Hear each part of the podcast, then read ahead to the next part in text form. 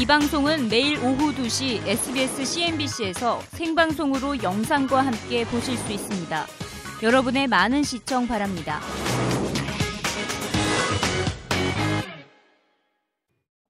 네, 최근 시장은 일본에서 전해지는 소식 하나에 울고 웃는 모습입니다. 1분기 GDP 성장률이 증가했다라는 소식에 웃었다가 어제 일본은행 회의에서 추가 경기부양책 소식이 전해지지 않자 시장은 다시 실망을 했는데요. 시장에 심리적인 불안감이 퍼져 있다는 S&P 캐피털 스트레티지스트의 의견부터 들어봅니다. Why are markets moving on it? I think there's been a sheet change in the psychology.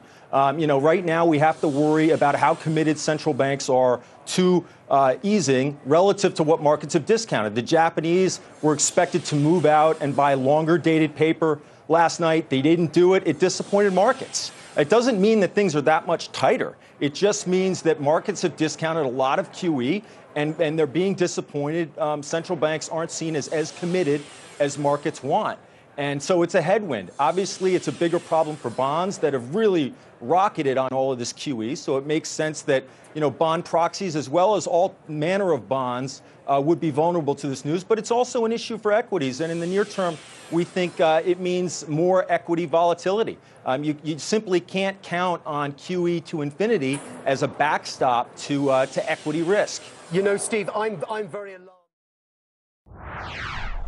양적 완화 정책에 따른 증시의 리스크는 계속될 것이다라는 월가 전문가의 의견을 들어봤습니다. 자, 우리나라 전문가의 의견도 들어봐야겠죠. 대표적으로 아시아 금융학회장 오정근 교수님 모셔봤습니다. 안녕하세요. 안녕하세요. 네, 도대체 시장에서는 일본 중앙은행으로부터 무엇을 기대했기에 이번에 이렇게 실망을 한 것인가요? 네, 저번에 이제 일본의 그 10년물 국채 금리가 과거 0.5% 수준에서 1 퍼센트에 도달했거든요. 지금 네. 지금 이제 0.8, 0.9% 정도인데 그래서 일본의 이제 그 어, 양적완화 정책 때문에 돈이 너무 많이 풀려서 일본 국채 수익률이 1% 가까이 상승하자 어, 이게 아베노믹스 상당히 문제가 있는 것이 아니냐, 음. 돈이 너무 많이 풀린 것이 아니냐, 아니면은 일본은행이 여기에 대한 대책을 내놓아야 되는 것이 아니냐. 왜냐하면 국제 수익률이 계속 올라간다 그러면은 일본의 그 국채가 GDP에 차지하는 비율이 약 245%에 올라가 있기 때문에 국제 수익률 1% 상승은 바로 미국의 일본의 그 재정 적자 비율이 GDP 대비해서 2.45% 증가하는 것을 의미하거든요. 네. 일본은 재정 적자도 지금 현재 약 GDP의 8% 수준으로 굉장히 높기 때문에 그 금리 올라가는 것이 굉장히 일본 정부의 큰 이제 어 부담이고 문제이기 때문에 이번에 어제 열린 일본은행 그 정책 회의에서 거기에 대한 대책을 내놓지 않겠느냐. 다시 말하면은 일본은행이 국채를 많이 사준다든지, 음. 어, 예를 들면 아니면 만기가 지금 현재 1년짜리인데 2년짜리로 연장을 한다든지 뭔가 국채 시장 안정을 위한 대책을 내놓지 않겠느냐 하고 시장은 기대하고 있었어요. 음. 근데 바로 엊그제 발표된 일본 1, 4분기 GDP 증가율이 4.1%로 어, 예상치 3.1%보다 더 높아졌거든요. 그리고 일본에서 굉장히 중요한 건데 오랜만에 일본의 그 소비자 심리 지수가 어, 증가했어요. 음. 예, 그런 걸 보면서 일본은행이 추가적으로 대책을 내놓지 않아도 되겠다는 판단을 어제 한 것으로 보여집니다. 그러자 어, 국채 수익률 안정을 위해서 일본 일본은행이 조치를 취할 것으로 생각을 하고 국채에 투자했던 많은 음. 투자하고 있던 많은 그 투자자들이 상당히 실망하고 굉장히 당혹, 당혹하는 그런 모습을 보였습니다. 네, 지금 양적 완화를 축소한 것다는 것도 아니고 단지 이제 지표가 너무 좋게 나왔기 때문에 네네. 잠시 지금의 정책만 유지하는 거고 새로운 것을 네. 내놓지 그러니까 않았을 이게 이제 뿐인데 맞습니다. 네. 이게 왜냐하면 그 투자하는 사람들은요. 근데 국채 수익률이 1%였다가 0.7%까지만 떨어져도 한번 0.3% 포인트 떨어지는 거잖아요. 그러면 채권 가격은 굉장히 올라가는 거예요. 음, 대체로 0.3% 포인트 떨어지면 뭐 물론 그 어, 듀레이션에 따라서 다르지만은 채권 가격이 보통 1, 2% 올라가는 거거든요. 그래서 아마 제 생각으로는 일본은행 정책 회의를 앞두고 많은 사람들이 많은 투자자들이 일본 국채가 수익률 하락, 다시 말하면 국채가 가격 상승에 베팅을 했을 거예요. 음, 그런데 일본은행이 아무 조치를 일본 경기가 좋아진다는 조짐이 보이면서 거기에 대한 특별한 조치를 내놓지 않자 거기에 투자한 많은 사람들이 음. 엄청나게 지금 어, 충격을 받은 것이죠. 일본에서는 이제 다음 달에 선거까지 예정이 되어 있습니다. 네네. 그렇게 그렇습니다. 된다면 선거 전과 이후에 정책적인 기조 변화가 있을까요? 지금 현재 그 일본의 그 아베노믹스가 크게 크게 이제 세 가지인데 거의 이제 흔히들 말하는 세 가지 화살이라고 그래가지고 양적 완화 통화 정책과 그다음에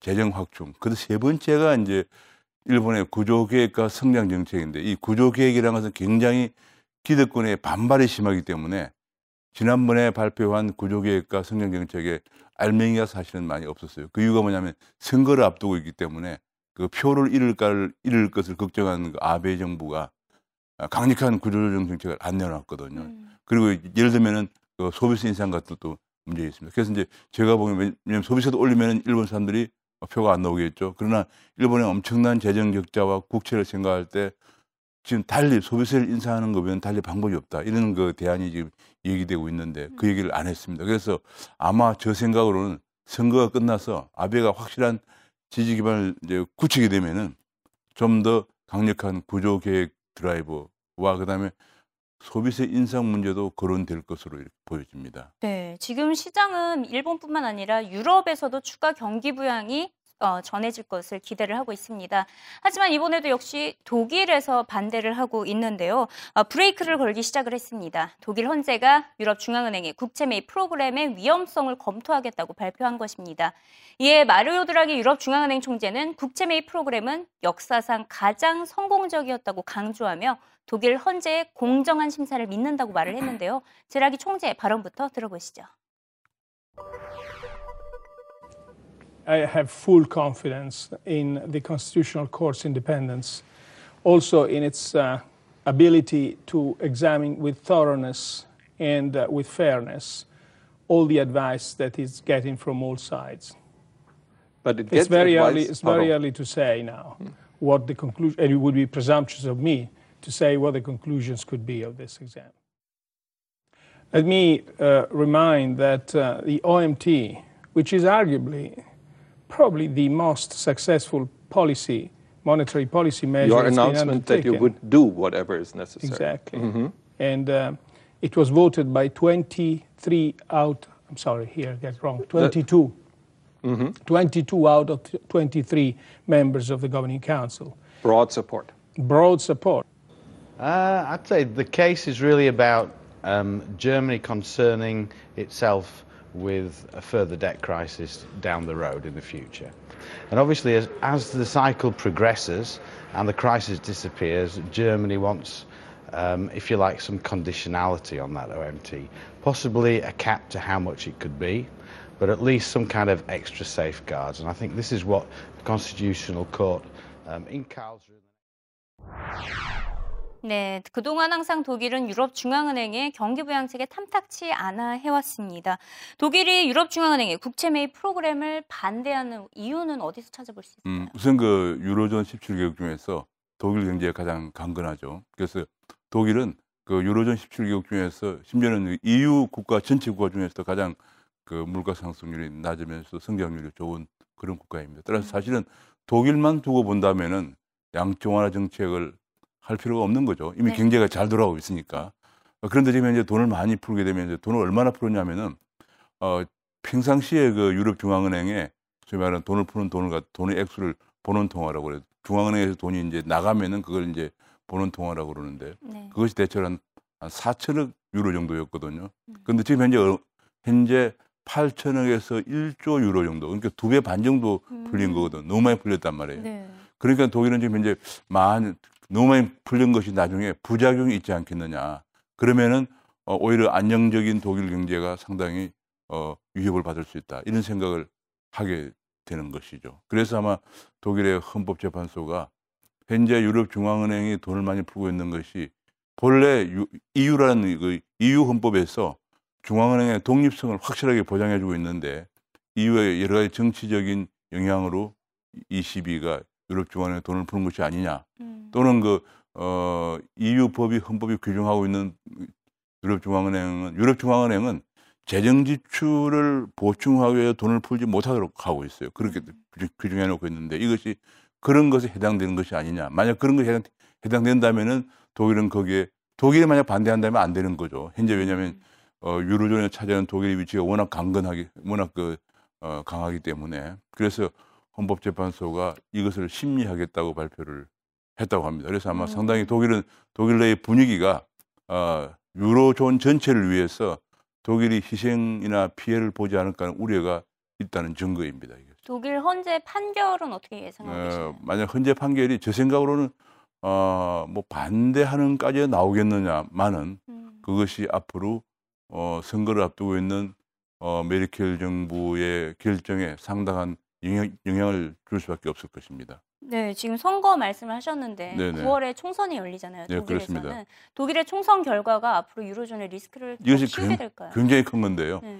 현재 메르켈 정부가 그야말로 어, 현재 그 유로존에 돈을 많이 이제 구제금융을 내놨는데 사실은 구제금융의 거의 상당 부분이 독일에서 나왔거든요. 음. 다시 말하면 독일 국민의 세금으로 남유럽의 여러 가지 그 그리스라든지 이태리라든지 스페인 같은 나라들을 도와주고 왔단 말이에요. 음. 그것 때문에 지금까지 메르켈 정부가 어, 지방선거에서 연전연패를 했습니다. 왜냐하면 독일 국민들은 왜 우리의 세금으로 남, 그렇게 방만하게 쏜 남유럽을 도와주느냐 하는 것 때문에 어, 그- 계속 그 지방선거에 패배를 해왔는데 만약 이번에 9월 총선에서 메르켈이 패배하게 된다 그러면은 음. 지금과 지금처럼 독일을 중심으로 한 북유럽이 지원해주고 남유럽은 그 대신 다소 좀 긴축하는 이런 구도, 구도를 가지고 유럽 문제를 해결을 하려고 해오고 있는 그런 구도의 커다란 어, 도전이 될 것입니다. 그래서 이번에 사실은 9월달 어, 메- 메르켈 정부가 재집권을 하느냐 안 하느냐는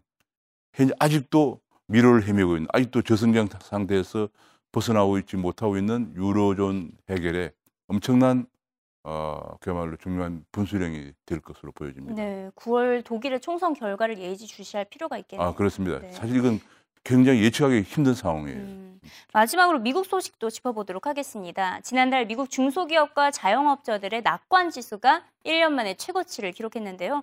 이번 지수를 발표한 전미 자영업 연맹은 개선되긴 했지만 여전히 낮은 수준이라고 진단했습니다. That that's true, Steve. It is better. So we, you know, we should look for the good side of things. The uh, this is the second increase in a row that's uh, two points or more. Last month we had a 2.6 point gain in the index. Uh, so that's the good news. The bad news is that that takes us back to the level of May last year.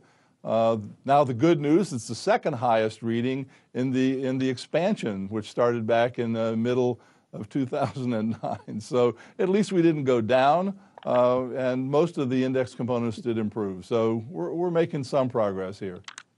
Uh, what what good is happening in Washington? I mean, the incompetency is showing forth. Uh, we don't seem to be making any progress on what we thought were the main issues, which are you know the budget and tax reform and some of these big issues. No progress going on there. When we ask them, is now a good time to expand your business substantially? You you pointed out eight percent said uh, yes, it is. That's a very low number, although it's up from four uh, before. But 70, about 70 percent said no, it's not. And then we asked them, well, why? Well, most of them, of course, said you know sales are weak, the economy is not good. But almost 30 percent said political climate is just not very favorable for uh, investing Jack? my money. Bill, uh, Jack Welch. 네, 1년 만에 낙관 지수가 최고치에 달했다는 것은 확실히 호재로 전해지고 있는데요. 중소기업과 자영업자들의 경기 전망이 나아졌다. 이는 곧 실물 경제가 회복되고 있다. 이렇게 해석을 할 수가 있을까요? 예, 그렇습니다. 미국이 그동안에 그 페드가 어, 매달 400억 달러씩 그 주택 주당 채권을 매입해 주는 것처럼 어, 주는 데 힘입어서 주택 경기가 좋아졌는데 이 경기가 좋아진 것이 서민들의 자영업자에까지도 그 온기가 미치고 있다는 얘기예요. 그래서 네. 저, 여기, 뭐- 여기 이 지수를 발표한 미국의 전미 자영업자, 다시 말하면 우리나라 같으면 그냥 그 자기 사업하는 사람들 그런 사람들의 연맹이기 때문에 그 사람들이 어, 생각하는 그 사람들의 그 지표까지도 좋아지면서 현재 주택 경기 회복을 필두로 해서 회복 조짐을 보이고 있는 미국 경제가 이제는 자영업자에게까지도 온기가 퍼지고 있다는 것을 보여준 지표라고 할 수 있겠습니다. 네, 온기가 전반적으로 미국 경제는 네네. 퍼지고 있다는 소식이 그렇죠. 정말 듣기가 반가운 소식인 것 네, 같습니다. 그렇습니다. 네, 네, 오늘 말씀 감사드리고요. 다음 주에 또 찾아뵙도록 하겠습니다. 네. 감사합니다. 네.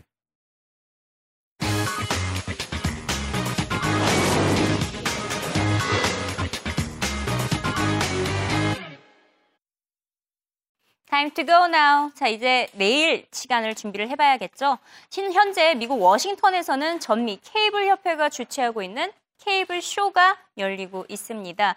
자, 쇼에서는 어떤 이야기가 오고 가고 있을까요? 미국 케이블 시장의 방송 시장의 규모도 한번 짚어보고요. 최근 들어서 케이블은 물론 모바일 시장에서의 컨텐츠 경쟁이 매우 치열합니다. 어떤 컨텐츠들이 어, 떠오르고 있는지도 함께 짚어보고 케이블 쇼에 참석한 다양한 CEO들도 내일 이 시간을 통해 모두 만나보도록 하겠습니다.